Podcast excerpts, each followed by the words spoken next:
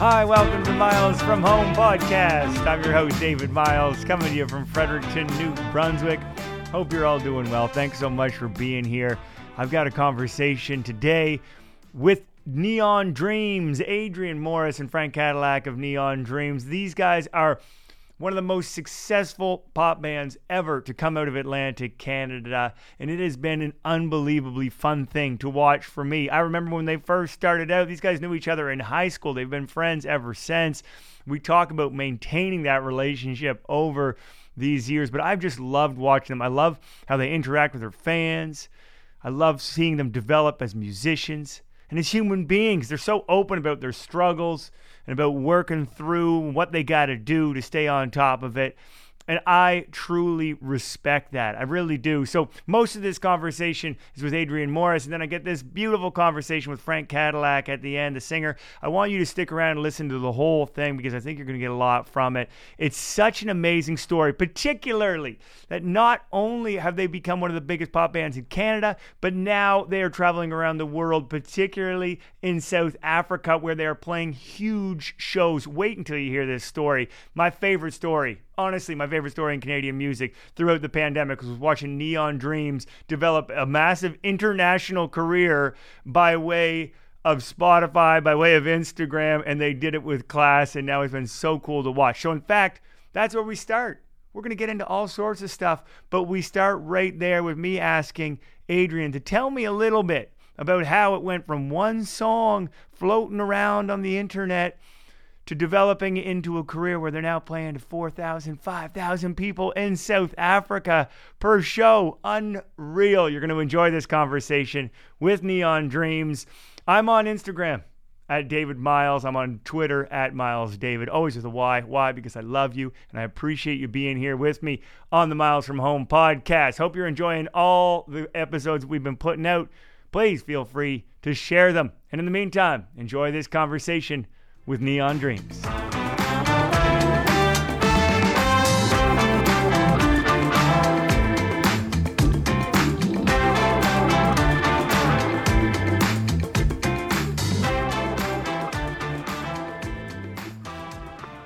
There he is. Hello, hello. How are you, buddy?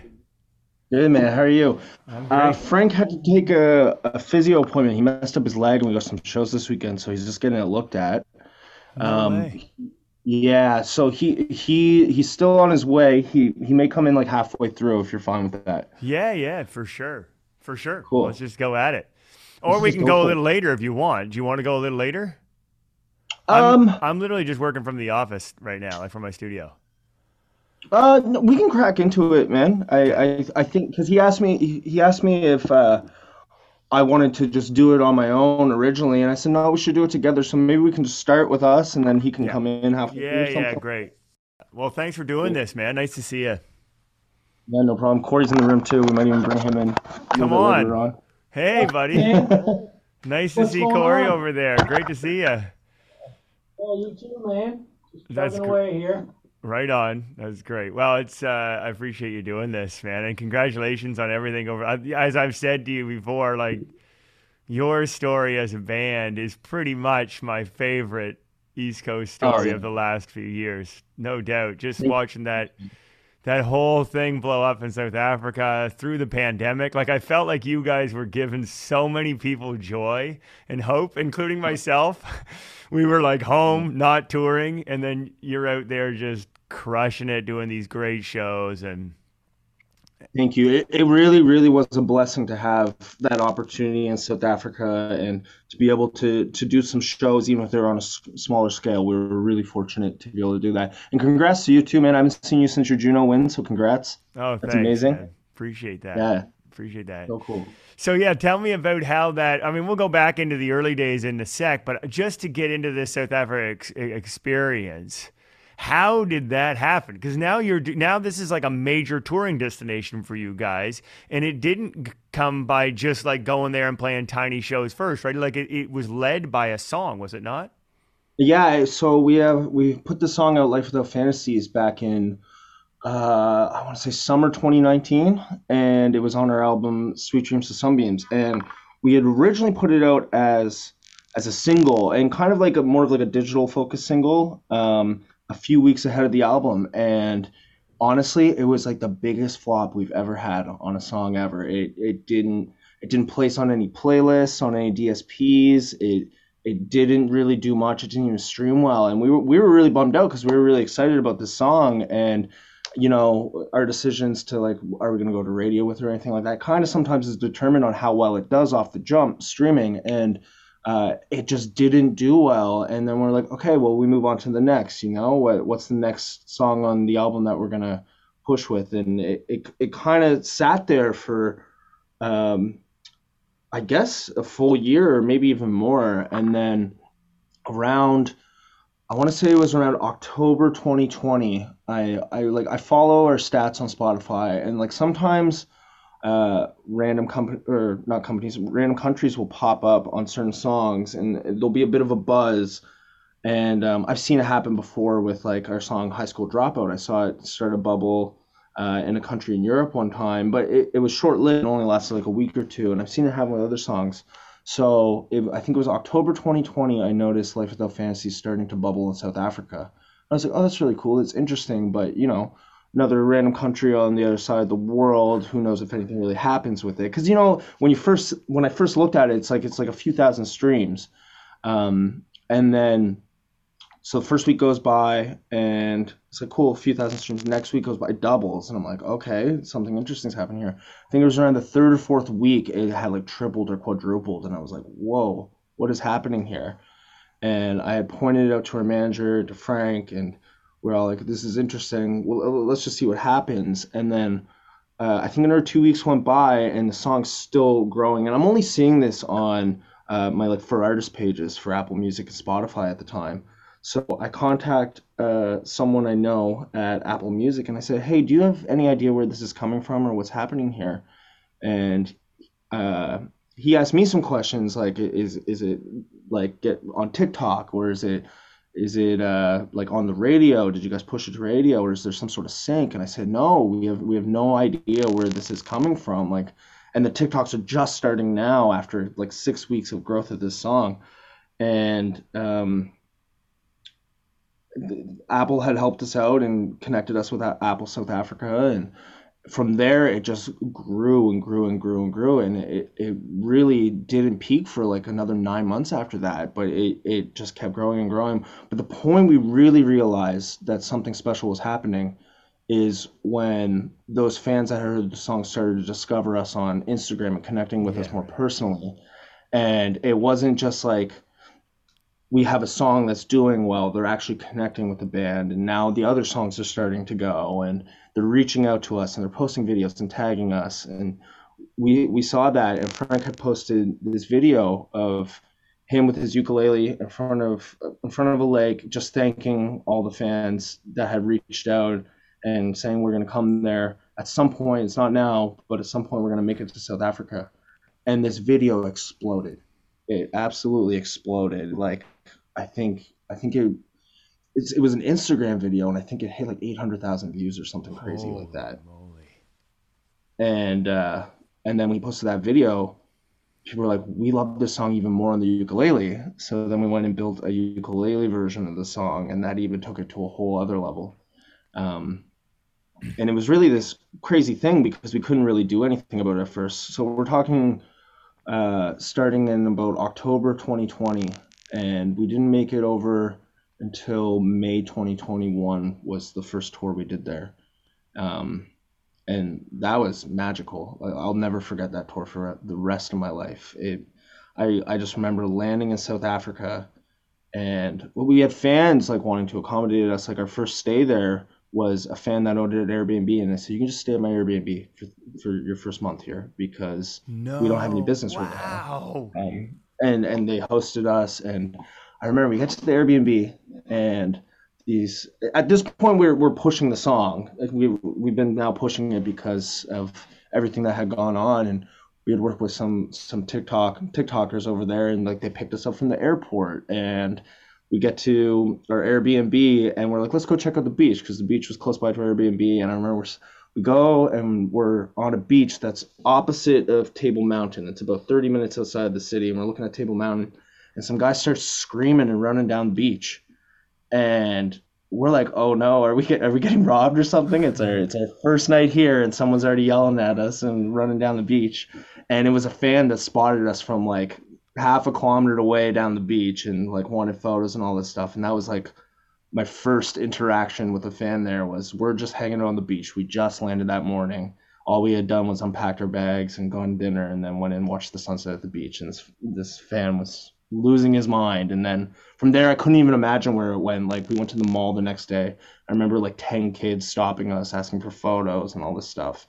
And that was the moment I was like, this is really real because it wasn't real. It wasn't like physically tangible in front of me until experiencing that. And I'm like, whoa, this song really has blown up here.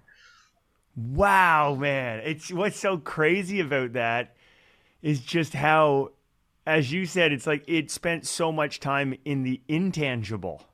I feel like for yeah. so long there's this idea that uh, can you still hear me? Yeah, I can still hear you.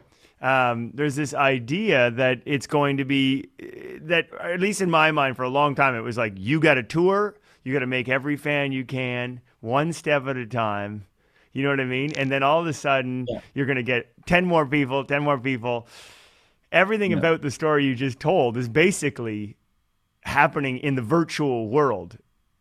Yeah. You know what 100%. I mean? Until that moment. And as you said, you don't know for sure. Sometimes a song can get played and you don't know if it's translating into fans. And you have these little you have these little markers. Like as you said, okay, they turned into Instagram followers. That means they've taken the interest from the song to us. Now they're connected mm-hmm. to us that must have been such a trip because it's always so much easier if you're i mean not easier it's actually harder but when you're touring and making those fans you're always getting a sense in every market you know exactly yeah. how many fans are in every market by how many people are buying tickets whereas that's just like this wild surprise i also love the story because it's a song that grew not from radio like at first yeah. right? it did get picked like it didn't it wasn't even like I just feel like there a lot of people give up on songs. We give up on songs. Totally. So early. We don't know what the future of a song will be. Everybody wants to believe there's a future of a song, but sometimes after a few weeks, we all do it. We put out a song and then boom, it drops. You know what I'm saying? If it drops mm-hmm. and then all of a sudden everybody's like, okay, next song, it didn't work. And you're like, no, check this out. Different market. It's crazy to think of how many different ways people can be influenced by songs. Yeah. And, and the crazy thing about it too also is it, like it only mildly picked up on radio. It didn't it didn't like explode on the radio. There was I think there was one or two stations that really played it in the whole country.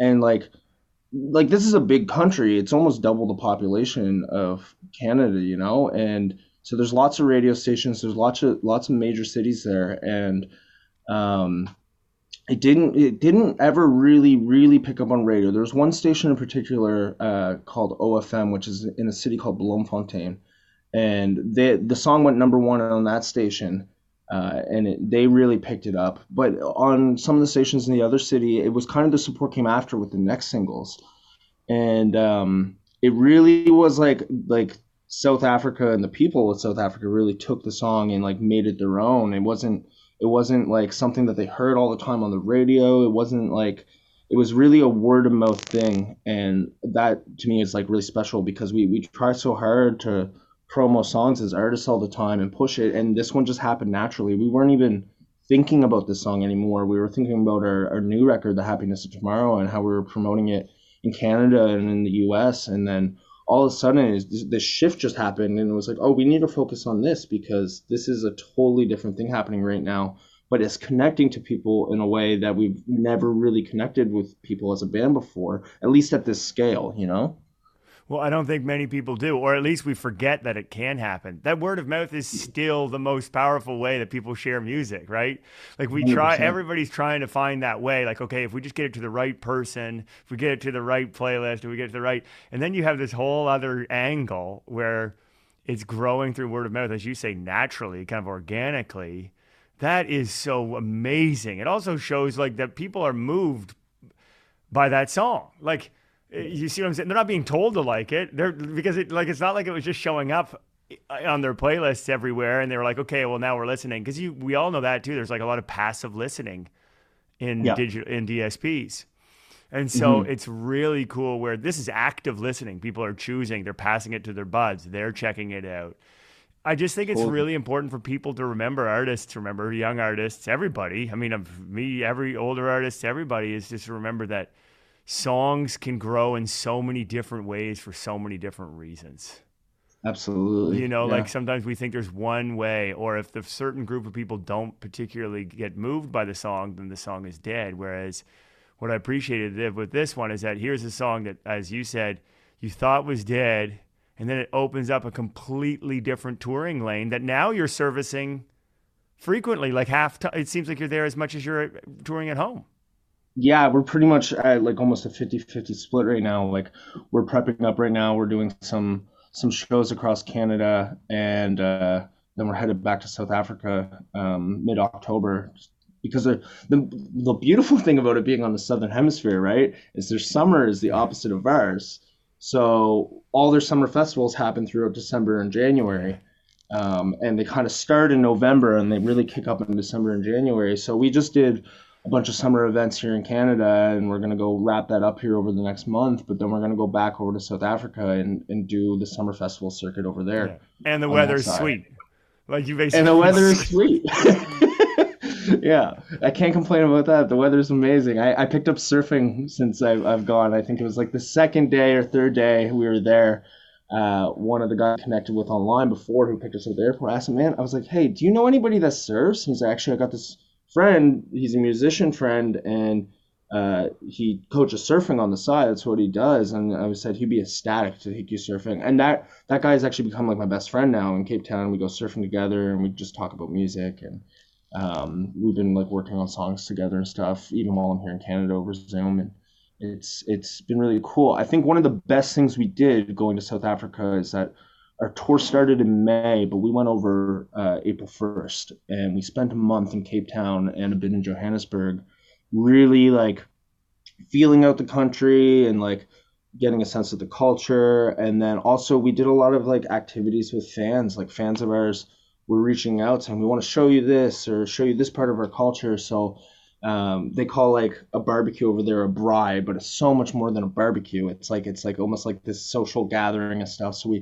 we went to a bunch of braais and played them acoustic sets, or we went paragliding with fans, or we had fans just come pick us up at our Airbnb and just like drive us down the coast a few hours to go check out like different like penguin beaches or like yeah, yeah. Uh, different mountain ranges or there's an actress from there she took us um, zip lining you know it was like a lot of like really amazing experiences that we did and got to see the country with people who like were so open-hearted and just wanted to like take us in as their own like there's there's a good solid portion of our fan base that might not be like the hardcore fan base but a solid portion of the fan base I think were South African just because this, the way the song blew up there so big um, that they they thought we were from South Africa. If you if you look up, I think actually if you Google our name, it's like where's Neon Dreams from? There's a mistake somewhere that says that I'm from South Africa or Frank's from South Africa and the others from Canada, but it's like no, we're both both from Canada, Halifax and Toronto. So yeah, yeah, that's crazy. I mean, what's I, I like did any of those i was always wondering because i followed this whole thing right? Like I, I, saw that video of frank playing the ukulele and I, I, saw how you were building this and connecting with the fans. Like i've always really looked up to you guys as as uh, people that i admire in how you would how you work with your fans, how you talk with your fans, how you communicate with your fans. I always find it fresh. I mean, I've texted you before asking for tips. Like I find it all looks great, but it's really sincere. Like, but I also wondered with all these like personal experiences when people are taking you around, did it ever get weird? like, was there ever a weird fan that was like, "Hey man, we should do something," and then you get and you're like, "Uh oh, too close, too much, too soon." Like, is that ever?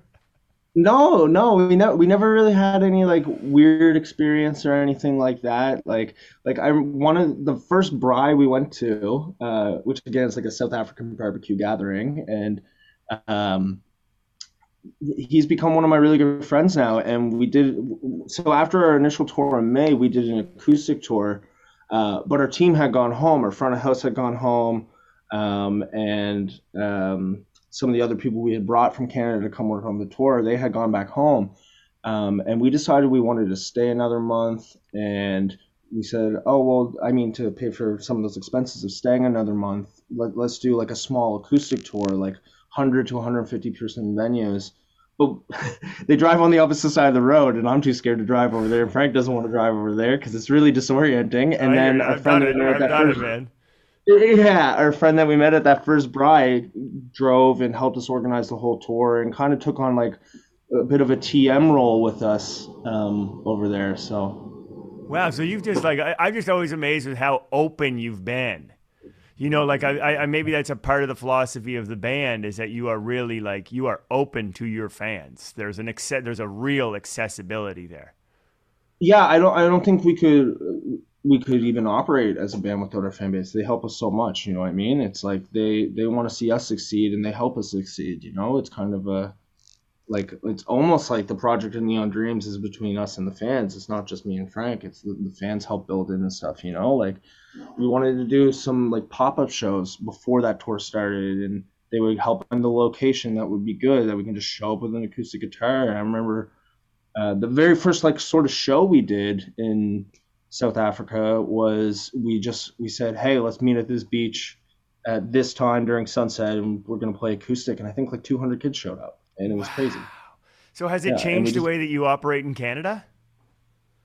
Yeah, a little bit. I think I think one thing we really realized going over there was because we were so interactive with our fans and we were showing so much love to this country. I think it made us realize how important it is to show uh, that's that same love for our hometown and our home country and all that stuff in a different way than we did before. I, I don't like it's not that we weren't doing it before, but I think showing that to our fan base and doing that with our fan base, we weren't doing quite as much, and we realized that that that's what helped us grow over there. And um, and I, to be honest, I don't even know how big it's actually grown over there because even on our last tour, we still had restrictions. Um, um, Yeah, we- I think we were allowed.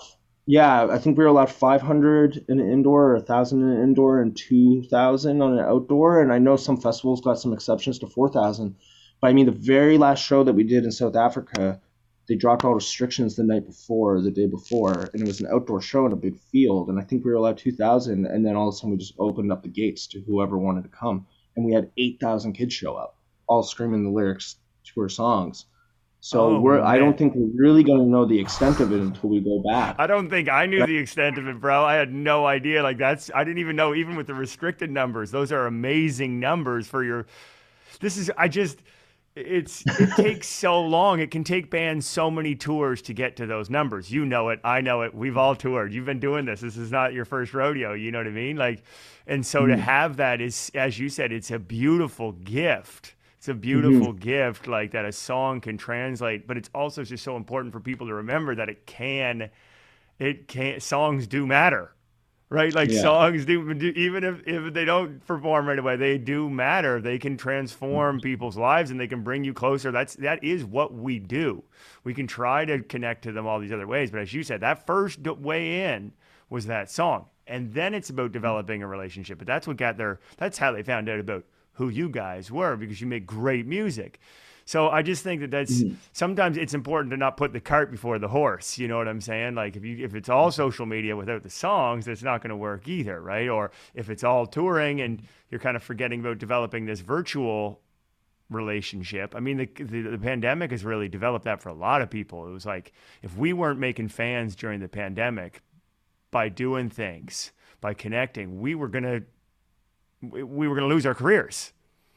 Right. Yeah. You know what I mean? Like it was kind of Well, sink or swim. I mean- it was like Yeah, one thing one thing we say to said to our fans every night, and we I mean we still say this every night when we're there is that they got us through the pandemic. I I there's a chance we might not have been a band anymore after the pandemic because it's just like it, it put us in such a tough position, um, and uh, to be honest, like I I don't I won't say like we were struggling as a band going into the pandemic, but it wasn't like it was like we kind of already had like our moment in Canada, and that happened, and and we were trying to figure out what the next wave was to take as a band, you know, and um, I think South Africa really like lifted us and ignited that fire again, and that happened through the pandemic, and it kept us going uh, for sure. And one thing they say back to us is, well, we helped them through the pandemic, Yeah. and it got them through it too because they discovered this band they had something attached to something to look forward to with us coming to south africa eventually.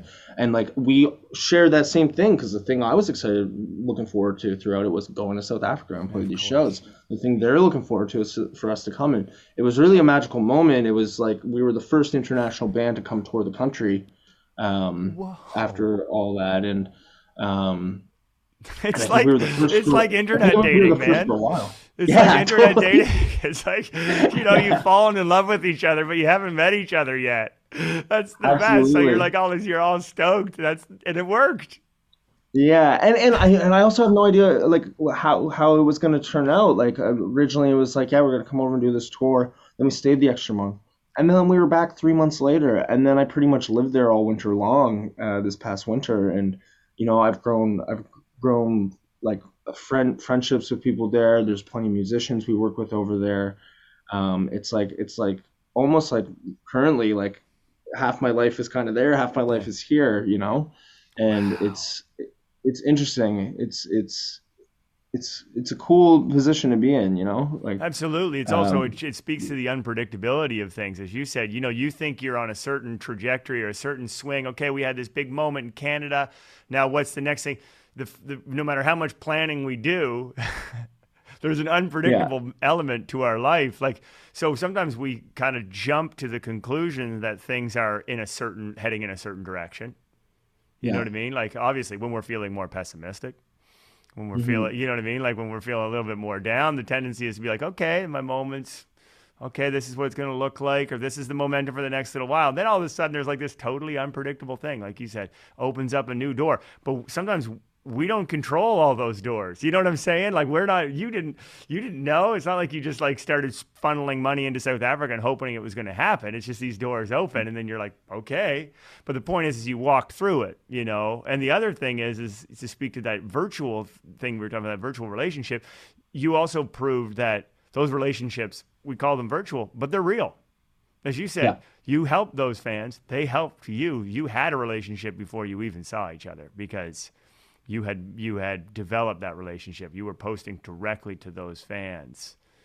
I just think there's so much for people to to get from that. You know, it's really easy, I think, for people to imagine their lives or their careers in, in a certain way, in a Mhm. certain path. Okay, well, first Yeah. we got to do this, and then we're going to do this, and we're gonna we're gonna.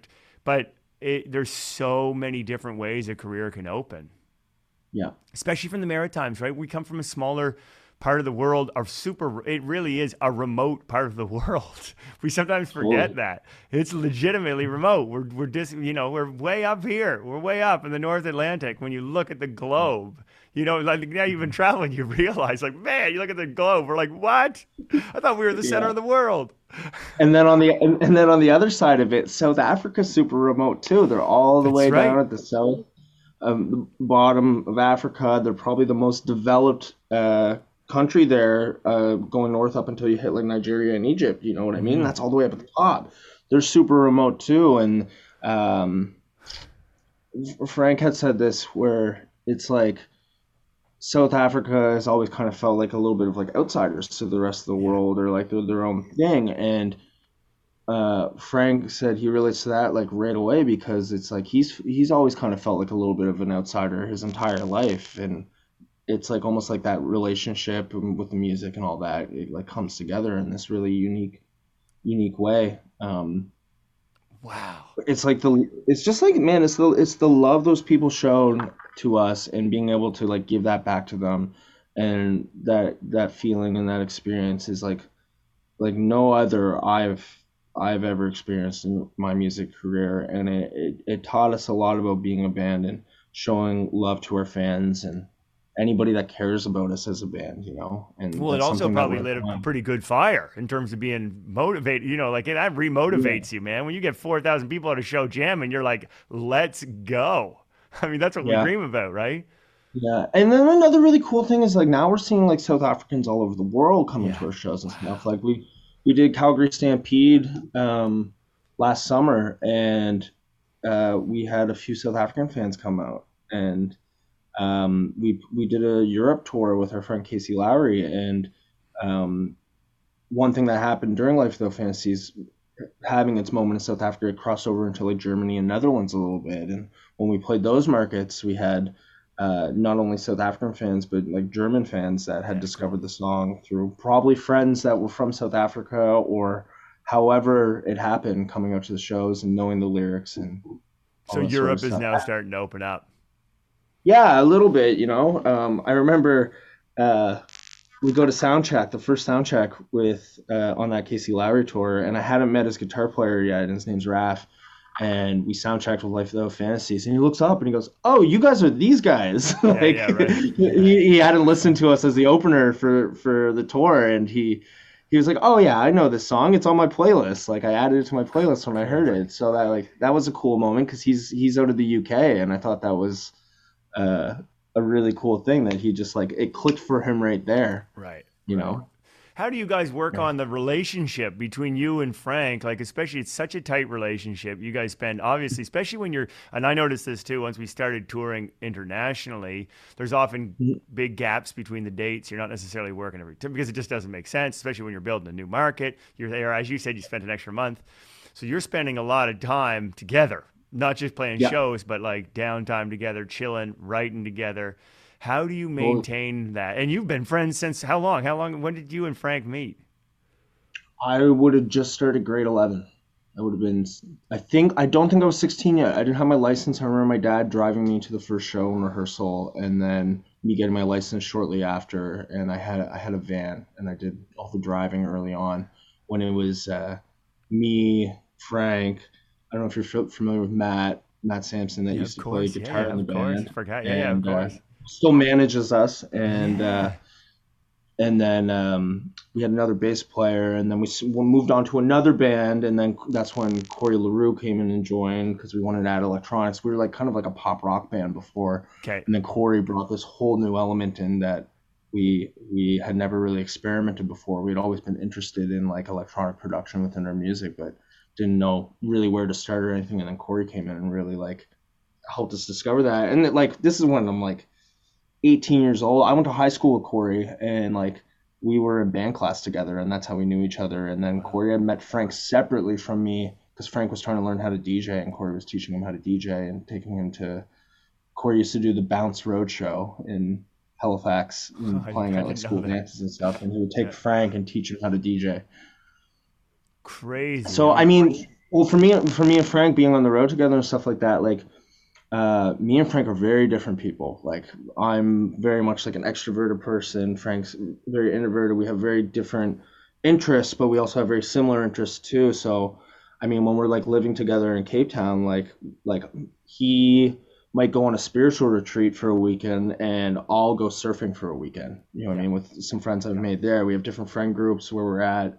And now, I mean, when we're touring and in cities that we're not as familiar with, I mean, we just go and explore those cities together. Like it's it's this awesome friendship. Like Frank's my best friend in the world, and we we get to experience and explore these things together. And um, I mean, especially between uh, between all of us, like it's really become a family. Like Corey and Matt are still completely involved. Who used to be in the band. Like I mean, I'm here today at Corey's studio, and we're going to be working on some tracks from our new album today. And Matt, who co-manages the band with her manager Daryl, um, I mean, I've known Matt as long as I've known Frank since we were 17, and I still work with him every single day uh, on everything. I was just calling him this morning about the tech at our shows in Edmonton yeah, really. and Calgary this weekend. Yeah, really. So, um, yeah, we, we were so close knit. We're like a family.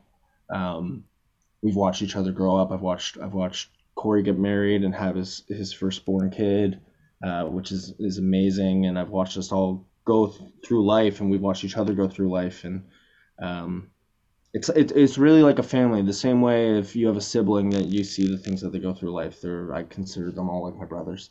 Yeah, I mean, I figured, I figured. I mean, no, you've all been through so much, and I mean, you've been together long enough that everybody goes through things together as a unit. But to maintain that proximity, to keep that love alive, I'm always, you know, a lot of these conversations are about maintaining a healthy frame of mind, mm-hmm. good mental totally. health, good, you know, band relationships. How do people stay creative and stay engaged over a long period of time? That's what I'm most interested in. You know, I, I think I, I think it's really important that we met each other in high school because we've known each other since we were young and have seen each other grow and stuff. Rather than like a band that's starting with a bunch of guys in their mid twenties and having their own lives and stuff, we've watched each other's lives grow um, and how things have changed in our lives, and we all have an understanding with each other for that. I mean, another example of this is like my best friend through at elementary, junior high, in high school. Our parents ended up together. He's actually literally my stepbrother now, and I consider that relationship very similar to my relationship with Corey, Matt, and Frank. Is that like we've known each other since high school, and it's like a family thing now, you know? Yeah, that's great. I mean, to be able to maintain that is such a beautiful thing. Also, not only to grow like as adults and come into your life, go through your personal experiences as musicians, producers.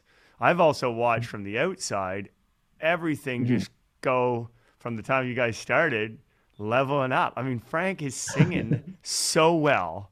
Frank sings so he's such a great singer. He's always been a great singer, but he's gotten better mm-hmm. and better and better. You're drumming, oh. killing. I mean, I was, I, it's crazy. It's so great. And obviously, Corey, like, Corey's insane. What Corey's doing now all over the world, the tracks he's producing all over the world, the mixes he's doing, he's he's in sessions all the time. It's been amazing to watch Corey develop. And Corey's, I just, I, I know this side of Corey a bit better. I think is just that you guys all have the is that he's really disciplined. He's been always engaged yeah. in the craft, learning, 100%. improving and I, I mean, I love to see that. I don't think you really hit these levels unless you're really mostly committed to that, that being the, the primary thing. In fact, I, I don't write down questions for this, but the one question I did write down is like, how do you guys manage to keep on upping your game musically? Like, do you have habits? Do you guys practice frequently? Do you guys have development? What keeps you guys going? Obviously, Corey's got it. That's, that's how he operates as a producer. Now, how do you do it? How does Frank mm-hmm. do it? What's the, what's the drill there?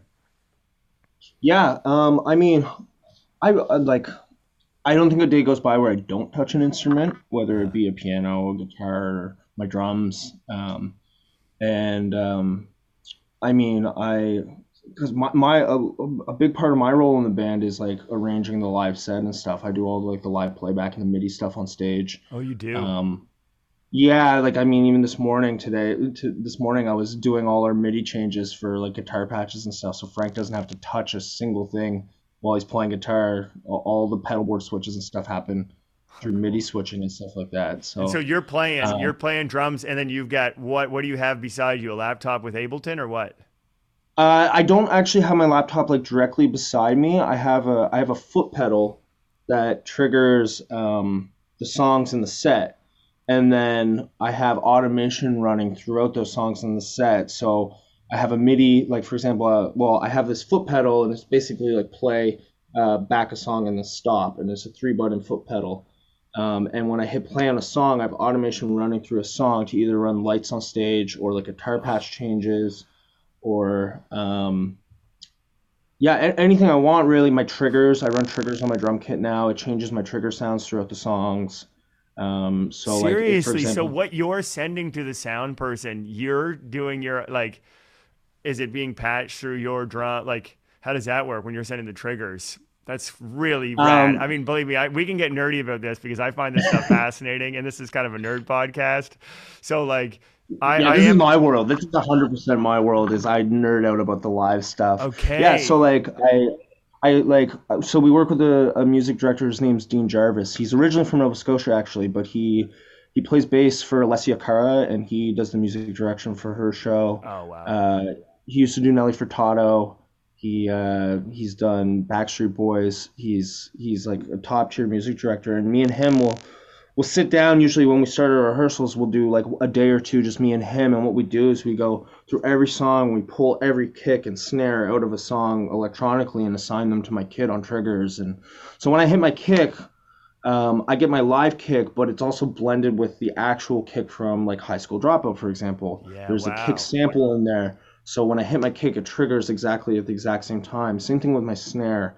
Um, and then I do MIDI automation to like maybe the snare changes in the song, or like you know I, I, I don't want to be fiddling around with stuff for the next song. So but it it's still live. It's, it's, still it's, live, it's, yeah. Wow, live, if I if I if with, I with if I, tracks like with the sounds yeah, of the tracks. Yeah, if I stop playing drums, you're not going to hear drums. You might hear like a shaker or like maybe some clap stuff that I'm not actually playing on the clip kit. Do you have a like, click in your ear? Yeah, I got I so I program uh, a click track and then like countdown, so it'll be Yeah. like verse and four, three, two, one, and Yeah. all that sort of stuff. Or, um, yeah, so I'll I'll do that, and then uh, on Frank's Kemper, I'll I can I can automate patch changes. I can also if I want like like him to start a guitar solo that's st- like re- it starts to like reverb out. I can automate the reverb to go up as it's going on like the dry wet to make it uh you know maybe if it just like fades out to like a mess of reverb or um And you're doing this Yeah, all before the show begins, so it's all automated. So when he knows it, once it's you're on that track, then that's how the that's how it's going to respond. yeah You're making me feel that- like a, fu- a friggin' dinosaur, bro. You are making me feel like. Yeah, and it then- is insane how much I don't know. This is why I love you guys, man. This is why I love you guys. I feel like you are the future. Like, I mean, even automated the idea of lights being automated through triggers is such a wicked idea because I just feel like we can learn so much. We can all learn so much from each other. These are the kind of things like one thing I love about pop music and and first of all, we don't actually have a ton of pop music being made on the east coast of Canada. So it's hmm. great to have you guys here. Is that you have to be really creative in ways of presenting a big show yeah without 25 people because you just can't do yeah that, and right? I mean So and, that's and it's why you're having to do all doing it- this.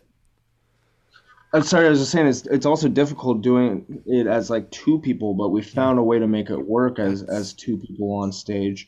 Um, and I really think like bringing in like the trigger drums and bringing in uh, these guitars like this and the moments that we have between me and Frank is really what makes it feel like like a lot of people say to us. Uh, I like like especially at like a festival where it's like there's different stages going on and stuff like that. They're like, "Oh, I heard you guys from afar."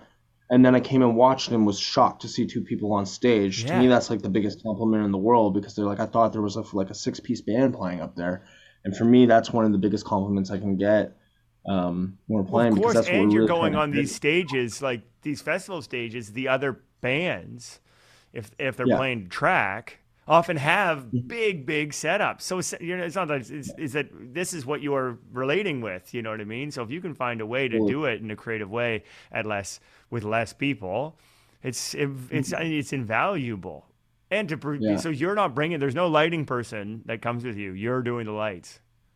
Um, like it depends on the venue, it depends on the festival. Like Yeah. we'll use the house lighting, but we'll add like little things like um, the last uh, Atlantic Canada tour we did, we we have like a, a set piece. It's basically like our logo, like this this logo Yeah. here that we'll we'll set up on stage, and um, I run like automation. So like Frank will send me like a list of color modes for each song. He's like, this song feels like blues and yellows to me, and then I'll I'll I'll do like a uh, a MIDI lighting uh, automation thing over that song of uh, like different like the logo fading out of blues or yellows or like I know I'm gonna do a snare fill that's just like a rakakaka here and I'll do like strobes on these lights Cool. that I put on by my drums to be perfectly in time with my snare hits or So how much do you have to I- travel with in terms of gear? Like, are you bringing little lights and stuff in, in, in you know, in your luggage and that kind of stuff? Are you traveling with some of these lights? It, it depends. Like we did an American tour right before uh, the shutdown, and uh, the other band we were touring with had a lighting package, and I spent two or three days before the tour at their house programming the lights for that tour because they have a different different lighting than us, and every single light has a different um, like a MIDI map for their DMX channels and stuff. Like for example, for example, like our logo, it's really simple. It's just RGB, and then it's a combination of how much red, how much blue, how Yeah. much green. Um, but then like um, like an LED strip, for example, it might have like four zones, and then this one has RGB plus strobe plus uh, uh, brightness on a MIDI channel. And so that that one section on that one light strip has five MIDI channels, but there's four, so there's actually 20 across an entire LED bar. And I'll program.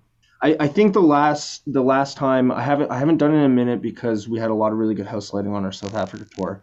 But the last time I programmed the light show, I think it was like 150 MIDI lanes or something like that, um, controlling each part on stage. I think we had like four LED bars, six strobes, and then our logo. So all that together ended up being like 150 MIDI channels. Of, oh, and so if you uh, have a house guy or a house girl, if you're if you're if you're working with a house tech, do you have to give them cues, or are you just saying feel it out and let it rip? Feel it out, yeah. I, I might give them like the the color list, like uh, yeah. uh, like that same mood list that Frank sends me for the songs, and be like, this is what I'm going to be doing with my lights during this, and you can play off it. Yeah, wow, man! I just love the fact. Like, first of all, you guys are just not lazy, dude. There's like nothing lazy about that approach at all. Like, I just feel yeah. like it's so refreshing to talk to a band that is so invested themselves in making this happen. Not not some wait, you know what I mean? Like not the not the waiting for something else or waiting for someone else to do the thing. Do you know what right. I'm saying? Or getting to that place where oh, you know, it's going to be wicked when we get the chance to have a lighting person, when we get the chance to do this. The reality is you guys didn't wait. You didn't yeah. wait. You figured it well, out. How long did it take you to figure this stuff out, though, man? It must have been crazy. It, it really started to click for me on we toured Ria Mae in 2018 and i don't know if you know her bass player chris. Yeah yeah. Chris really started to get me into this role and showing me stuff and like chris is my main person i call where like hey man i'm having this issue with ableton or um, have you ever done this in ableton before? Or how are you programming and doing it? So me and chris talk a lot about that um, and he's kind of been my go-to guy for that sort of stuff. Chris is always like one step ahead of me so i always i always give him a call because he yeah he seems like he, a genius yeah, he's so good at what he does. Um, Jeff, who used to play drums for Ria, he built our logo light um, for us, and he does he built Ria's stage pieces uh, really? for her over the years touring. Yeah, yeah, he it's just been a project of his for years that he's been building these like light fixtures and stuff, and he just does it in his garage in Vancouver. So um, and so you do travel with that. You do travel with some some fixtures. Yeah, actually, our logo light is in a warehouse in Cape Town right now in South Africa. Um, Crazy. Yeah, I had I actually had it. I got I got to do a repair on it because the power system over there is different, yeah. right? They're on 230 hertz where we're like 110 or whatever. And uh, we got to a venue and a lighting guy is like, "Oh, let me let me just set that up for you. I know exactly what this is and all that." And I forgot to switch it from 110 to 230, so the power converter went, and I'm gonna have to repair that when I get back. But Wow, man, I love it. It's given me so many. I mean, first of all, it makes me feel like I am just, as I said, dinosaur. Like, I mean, but I do love because some of these ideas, it's just so great. This is the reason why I love having these conversations, is because we just learn. There's so much to learn from each other, and sometimes we're also busy touring and stuff. As you said, like if it wasn't the Ria tour, is what opens up that and obviously mm-hmm. Ria and Class have done a lot together. Like we all learn from from these experiences from one another. It's, it's, just so valuable. And Corey's now working with producers all over the world. And how does the writing thing for you guys work? How does that go between you and Frank? And is Corey involved in most of the writing sessions as well? Yeah, Corey's still like 100% involved okay, with wow. all the writing. Um, I mean, for well, most of our new album we originally wrote the songs in South Africa and then brought them back to Canada to work on the Corey. We've been working with a producer in Cape Town uh, named Dolph Williamson. I think I said that right. um, and he's a he's a he's a well-known producer in the Afrikaans music community in South Africa, and we we clicked right away.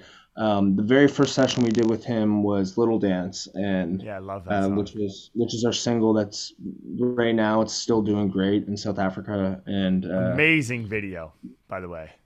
Oh, thank you, thank you. Like, we, yeah, we just shot that. With, we brought a video guy with us on the first tour we did in South Africa. We didn't know him really until the first day of tour, and he came and he did this YouTube series with us, and we're like, "How do you feel about shooting a music video?" And we just, it was just like this awesome collaboration between friends. I I joined a skateboard crew in Cape Town when I was there, and we skate the the promenade of the Atlantic seaboard there every Monday. Um, there's like a full concrete path that runs all the way down the Atlantic Ocean side of Cape Town, and we skateboarded every mon- Monday. And they all came out and did this video with us, and friends we've met from over there, and different like TikTokers and stuff. And it was just this really cool, fun video to shoot of like what our lifestyle and experience in Cape Town has been. You know, like there's those scenes of a skateboarding at the waterfront. Well, that's every mon- That's every Monday for yeah, me. Yeah, it's all there. real. It's all real. That's my that's my go-to thing to do when we're there. The surf shots for Frank, uh, the meditating, like that was a reference to like all these uh, spiritual journeys and retreats he's been doing, and you know, I got was to just- that's it I got to talk to Frank about. I mean, I'm a meditation fanatic, so I'm always Right. I'm so curious to hear more about that. But I do love the meditation references in that video, and he looks like he's he looks like he's in a good place. I also love looking at that video and being like, man, he looks like he's in a good place in this video. I love that it looks it looks very sincere. It's bright and Yeah. happy, but it's very sincere. Yeah, I think I think being in South Africa gave us a new perception on life, and not just with music and with our personal lives and um, and how we've grown as people. And I think it, it's you know it's given us different perspectives of you know what I mean. It's like if you go and you live anywhere, somewhere in the world for a year, you're you're gonna have different outlooks on life, and you're gonna learn things about yourself. And I rec- recommend anyone if they can make it happen and make it work to go travel somewhere or live somewhere different for a year just to for your own self discovery. You know? I agree. I mean, my most important experiences in my life were in, when I was in grade 11, I did an exchange and I moved to Belgium. And I lived with a, a Belgian, a francophone Belgian family in, the, in Wallonie, in the southern part of of Belgium for a year. I was 15 and Mhm. and went and lived with that family. It changed my life. I had no friends. You know, like I had to restart. And when you're 15, 16 years old, you define your whole life by your social circle. And then all of a sudden, you're out of your social circle. You're out of the norm. You're out of the patterns, the rhythm of what you did. And then you got to redefine who you are. What is Mm-hmm. it that really means, not just what means something to your friends or not, you know, what does it mean to you? What are you going to do with your day? And then I did it. and I loved it. It changed me. You know, it really did. Mm-hmm. I started playing trumpet like crazy. I, I played trumpet a lot before, but I played like crazy that year. And I started running. Right. And then I, I, you know, I had habits that I stuck with. And then I, mo- I did the same thing when I was 20. I moved to China for a year and I studied Mandarin Very cool. in university. So I, I mean, and it was the same. I bought my first guitar. I didn't write a song. I'd never written a song really before. I bought this like thirty dollar guitar. Didn't play guitar and started playing it. Like What? Until My- you were 20? that's when I started. I didn't know that. That's wild. Yeah, So and then cool. but I I wrote my like I was learning my first chords and wrote my first song and then like didn't stop. You know what I mean? Like as soon as I wrote one song, I was like, "Oh my god, this is what I want to do with my life." I didn't know. I always I was Mm-hmm. obsessed with music, obsessed my whole life, but I never knew that songs were going to be what I wanted to do until I got that guitar. And I had this space, you know. I was in a totally, I was, you know, I was in a confusing environment. There was so much going on in my, you know, you're, you kind of, you go through so much that I, I agree, man. And I actually, you know, I really do. I feel the same. I say this often to my kids is like when, if you can get yourself out of that, out of that pattern in any way and see how other people live, just, you know, big, it's really a powerful thing because we can, we forget sometimes that there's other ways to live. There's other ways to think. There's other ways to, other rhythms of a day. You go to a different place that has a different rhythm and you can be, it changes you. Yeah, totally. Yeah, I, I Cape Town and South Africa as a whole has definitely changed a lot of things in my life, and Well, Yeah. surfing's got to be a big change. Are you doing it now in Nova Scotia when you come home? I haven't had the chance to this summer. I like I value my time at home so much, uh, spending time with my partner, my family, Of course. all that stuff. I mean, I was gone eight months of the year last year. You know what I mean? So Hard to bolt out for a four hour sesh. yeah, yeah, totally. So I uh, I've I but I got really into kayaking this summer. I I was kayaking a whole bunch. Um, and uh, during the pandemic, I started running a bunch. I'm I'm three kilometers away from my 50 kilometer goal this month. Um, so There you go. I've been, uh, yeah, and also like, man, the food in South Africa is so good. I gotta be honest, I gained like 30 pounds being over there because Yeah. I just couldn't stop eating all the amazing food. So I'm like, this summer I've been like, time to crack down a little bit, you know, before I go back to other summer down there. So Yeah, I've been yeah. running and kayaking. I've been doing as much as I can to get outdoors and stuff. But I didn't get any surfing in in Nova Scotia. But um, I'm gonna. I, I feel like that's a, a mainly a South African activity for me now. You Yeah. know, it's like, um, I mean, South Africa is one of the biggest hotspots in the world for surfing. Jeffreys Bay is known for having one of the best waves in the world, and they have world competitions there. The, surfing is a high school sport there, and it's like. Uh, it, it's like people watch it on TV. It's like it's the coolest thing ever. And someone that grew up like skateboarding and snowboarding, like that that's just so cool to me. I have I have surfed in Nova Scotia though. The very first time I ever did was here in Nova Scotia Okay. before going over to Cape Town. Uh, not at Lawrencetown Beach, but in Lawrencetown at a cove, just a little bit past Lawrencetown Beach. Yeah. I had gone there a couple times. Oh, that's great. No, I mean, like, that, but that's an example of how your life can change. You go to a different spot, and then all of a sudden you're like, you know what? Why not? Let's open this door and see what happens. totally, You know, hundred that's- percent. I mean, I before we take off, I'm just curious because you know now you guys are an experienced band. You know, you've done Mm-hmm. this now for a long time. I think about, I mean, I think anybody, any musician, but I think particularly about pop musicians in Canada. And I, I feel like if, in terms of what advice would you give a young pop musician? Because one thing about pop, sometimes I feel like, again, there's like, it can feel like there's so many hurdles between you Sorry, and what's that that? audience. Yeah. Yo, Frank, Frank, come here. This is a great question for you. Now that you you've arrived, this is a great Yeah, question. Frank for you came right on end time. off this interview with. Come on in. Sorry, Dave. Can you please Frank- repeat oh, that buddy. question, Frank? Now that he's arrived. Hey, I was in physiotherapy. I messed up my leg. Oh, good. Well, I hope your leg's okay. Yeah, it's doing. It's, it's they put me on a little uh, uh, like electric thing and it's shocking my leg. It's like ah. It's it's a crazy it's a crazy feeling, man. Great to see you, Frank. Great to see you. Good to see you. You look great, man. I like the suit. No, thanks. Well, I keep it fresh even in the studio, man. I have it actually Yeah. hiding back there. I just put it on before. hey. But I was just I was just asking, like with you, we have had a great conversation, and I admire your band so much. I love you guys. I you know, but I, I've been thinking about so much now that you've been doing this now for a long time. You have really good habits. You've learned to become a really disciplined band in terms of becoming focusing on the music, the social media element. You kind of know now what the pillars that you need to take care of. I feel like this is what's great about Yeah. an experienced band like that. When you're at first, you kind of be like, okay, it's all about this. We're going to put all of this, and then you kind of ignore, let's say, your Yeah. physical health. You know what I'm saying? Or you Yeah, ignore your mental health, or you ignore the live Yeah. show. And so, what I'm curious is like when you're talking to a younger musician now, and based on these things that you've learned, what what would you tell them, particularly in the pop world? Because I feel like the pop world can feel like there's so many gatekeepers between you and that audience. It can feel like it's it, it can feel manufactured in a way that, that isn't right because it's just it's music and it's fans and it's people. You guys, I love that you've broken down so many of those barriers. I think it's my favorite part of what you do. So how would you how would you relate to a young musician now that's struggling with some of these things? Man, that's that's such a great question. Um, I, I know, like when I tell my friends that, like, like finding the the truth of who you are is so important.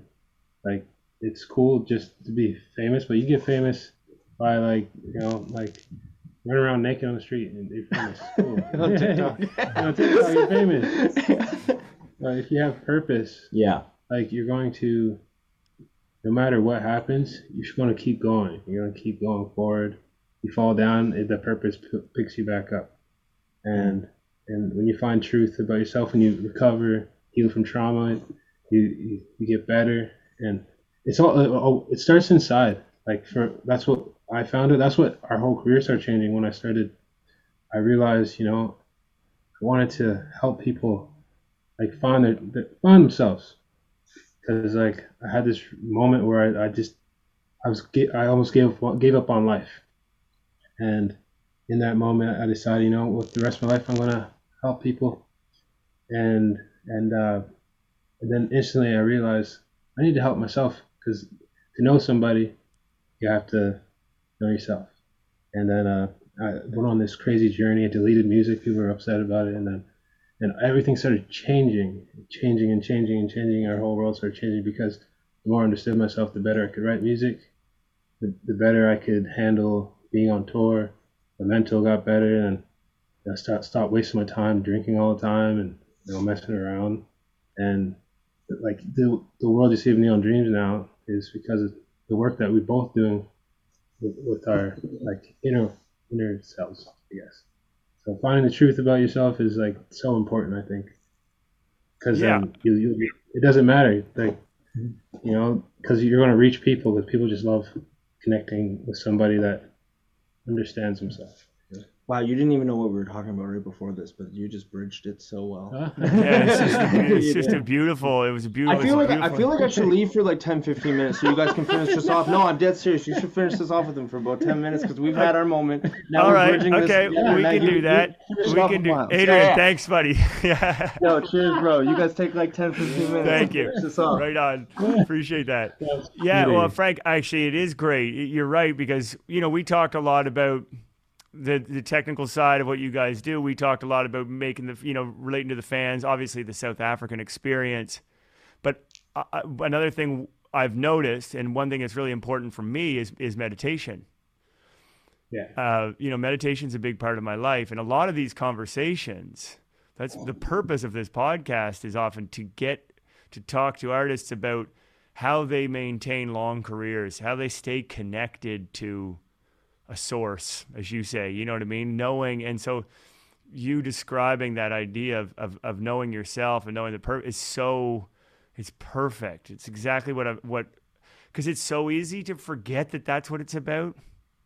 Yeah. It's so easy to pursue music.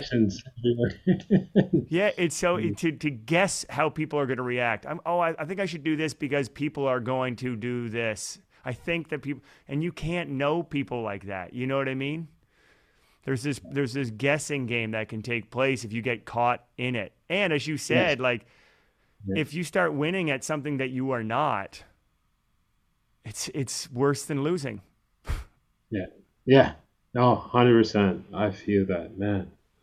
Man. So what I, did wish what did that process look like for you, man? Like honestly, what was that when you came to that place? Because for me, it was a similar place. I got to a dark place. I was I was lost. Yeah. I was depressed. I was lost. Things were fine in my li- like hmm. on paper, right? Yeah. Like it, things were fine on paper, but something wasn't adding. I was quite sick physically, and I didn't hmm. feel right. I was de- I was really depressed and I was working and I was getting through shows, but then I, I couldn't really figure out what it was. And therapy was a huge help, and meditation's been a huge help, but also just putting into a, a, a general spiritual practice into my life. But for, I'm always curious to know what it looks like for different people. So for you, if you don't mind, what what did that process look like? What does it still look like for you? uh, I started oh I, I started going to like healing retreats back uh, when I discovered I, I needed I, I knew I needed help but I didn't know what it was you know I, I knew I needed to work on myself but like when you, when you put that thought in your head eventually you're going to gravitate towards something that's going to help you and uh, I remember I was in Sedona not Sedona uh, I was in LA and I, I met a I met a uh, Uber driver like and it smelled like heaven in there. I was like, what is that smell? And she's, she's like, I got this at this retreat I was at, a yoga retreat, and I was like, yo, I'm actually gonna go. I'm gonna be shooting a music video for the song, our song about you in that area. I'll go stop by and grab that uh, essential oil. So I found a lot of this stuff I'm doing through an essential oil that I smelt in an Uber. and You never know, really man. cool. You just Yeah, gotta yeah. follow your nose.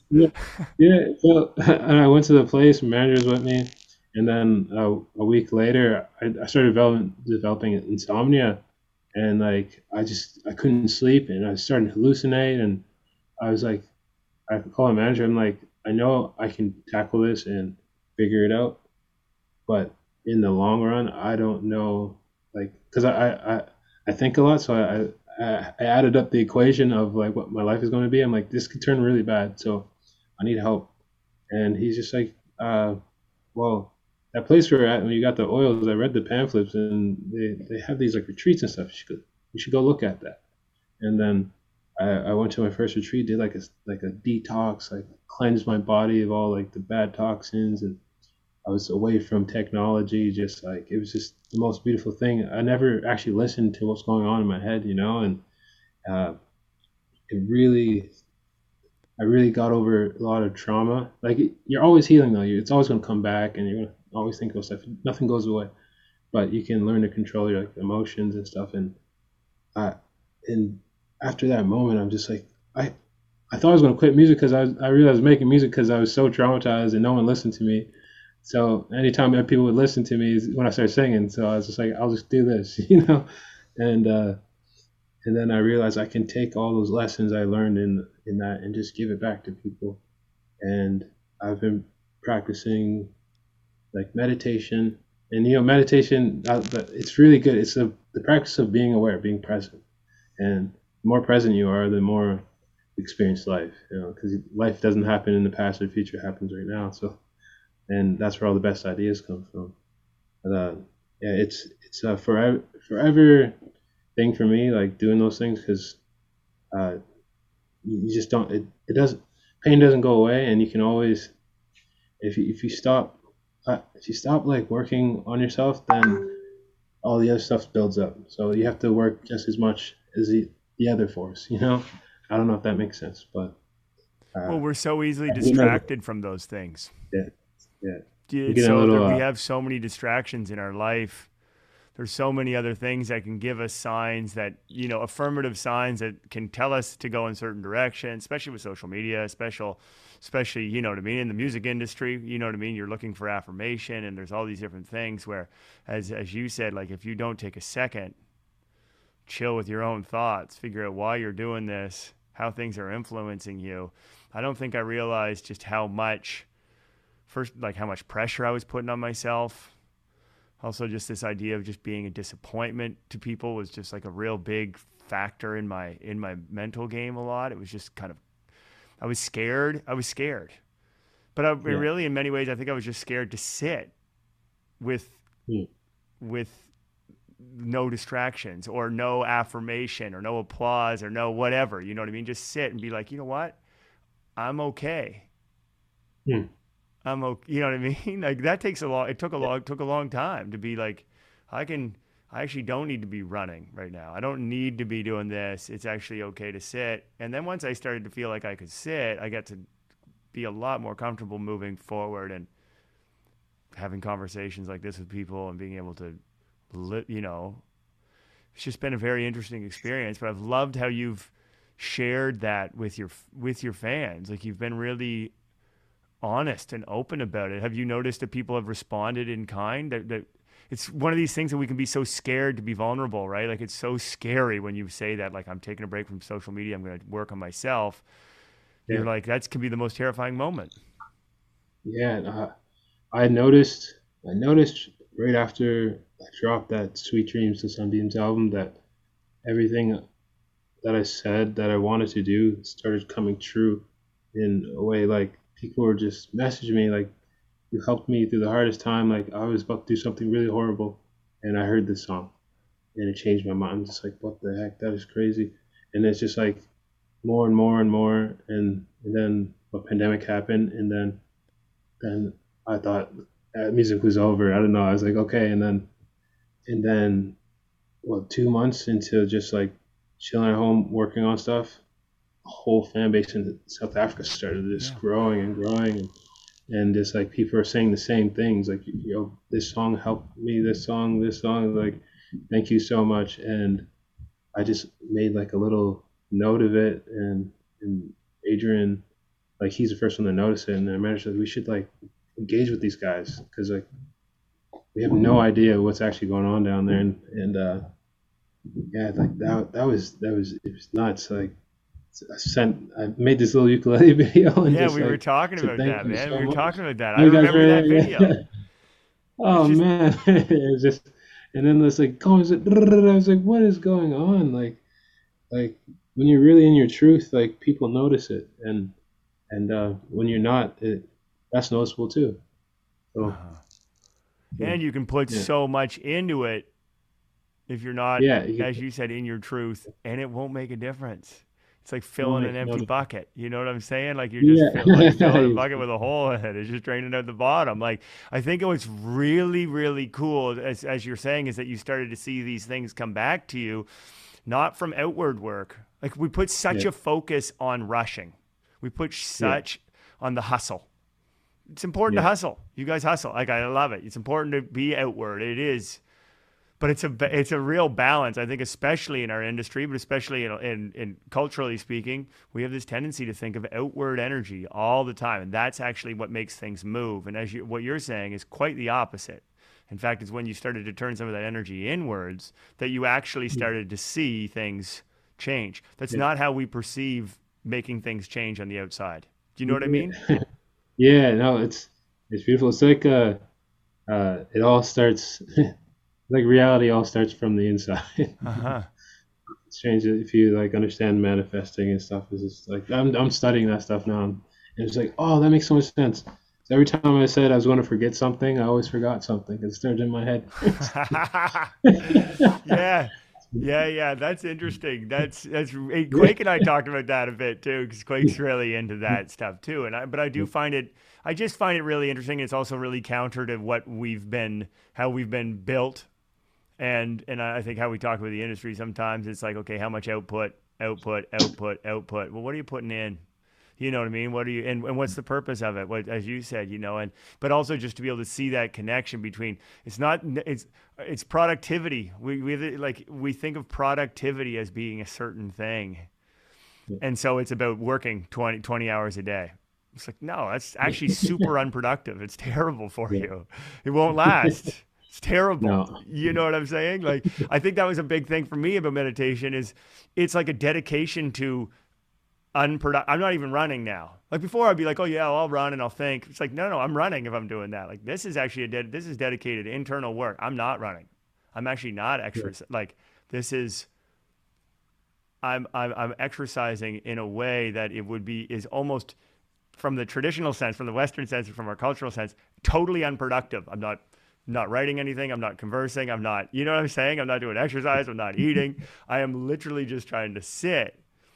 But when you wrestle with that, and then you start to see, actually, it's the most productive part of my day. Changes everything. Everything changes. It's the same way that Mhm. exercise changes things, you know. But I just I'm working against that because I just think people people's concept of productivity when they hear, oh, they'll be like, oh man, how the heck do you do that? I remember listening to an interview with Rivers Cuomo, the guy from Weezer. He meditates two hours a day, and I was like, what? Yeah, that. Who has time for that? And then you're like. I don't know. He's pretty productive.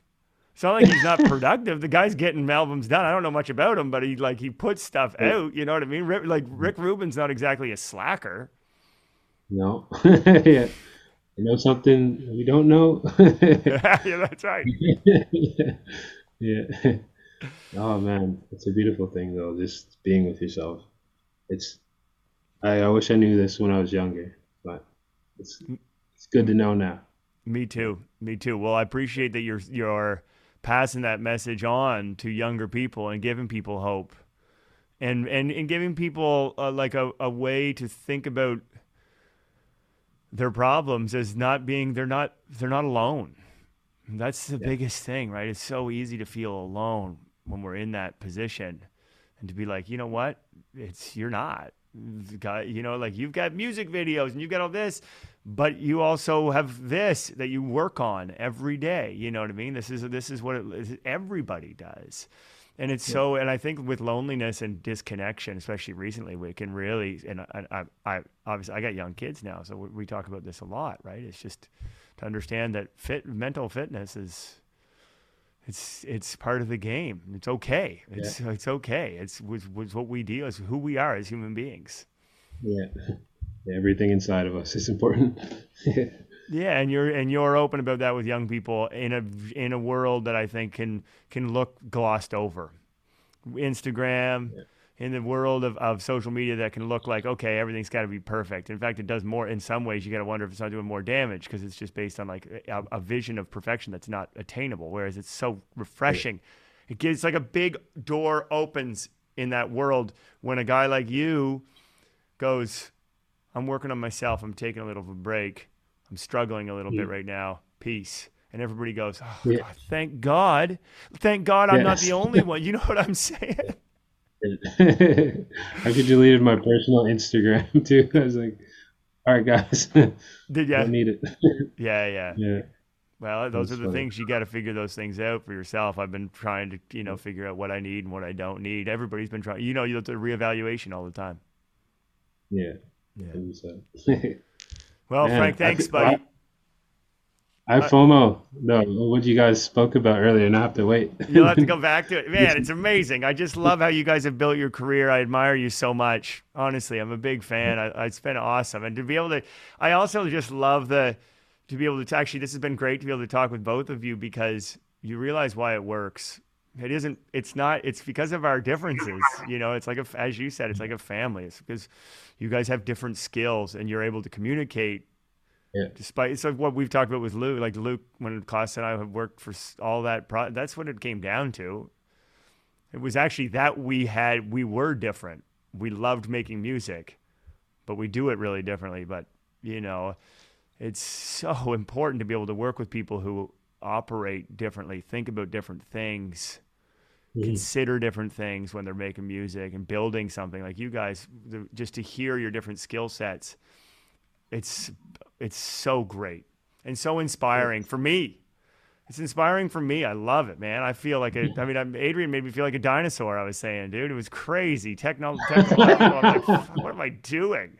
Single microphone, like, doo doo doo. we nerded on tech for a Oh, bit, Tech. yeah. Oh, man, this Oh, guy's yeah. big. If I, didn't have him in my life, I'd just be playing guitar and singing too. So- well, that's it's a, it's a beautiful combination, man. I love the path that you guys are going on, and I can't wait to hear more. And uh, you know, I appreciate you taking the time because I know you're super busy. Have a great tour out west too. Yeah, Thank thank, you you very so much, much, bro. Right. Appreciate it. Thanks, guys. We'll talk to you soon. Peace. Right, Thanks. bless.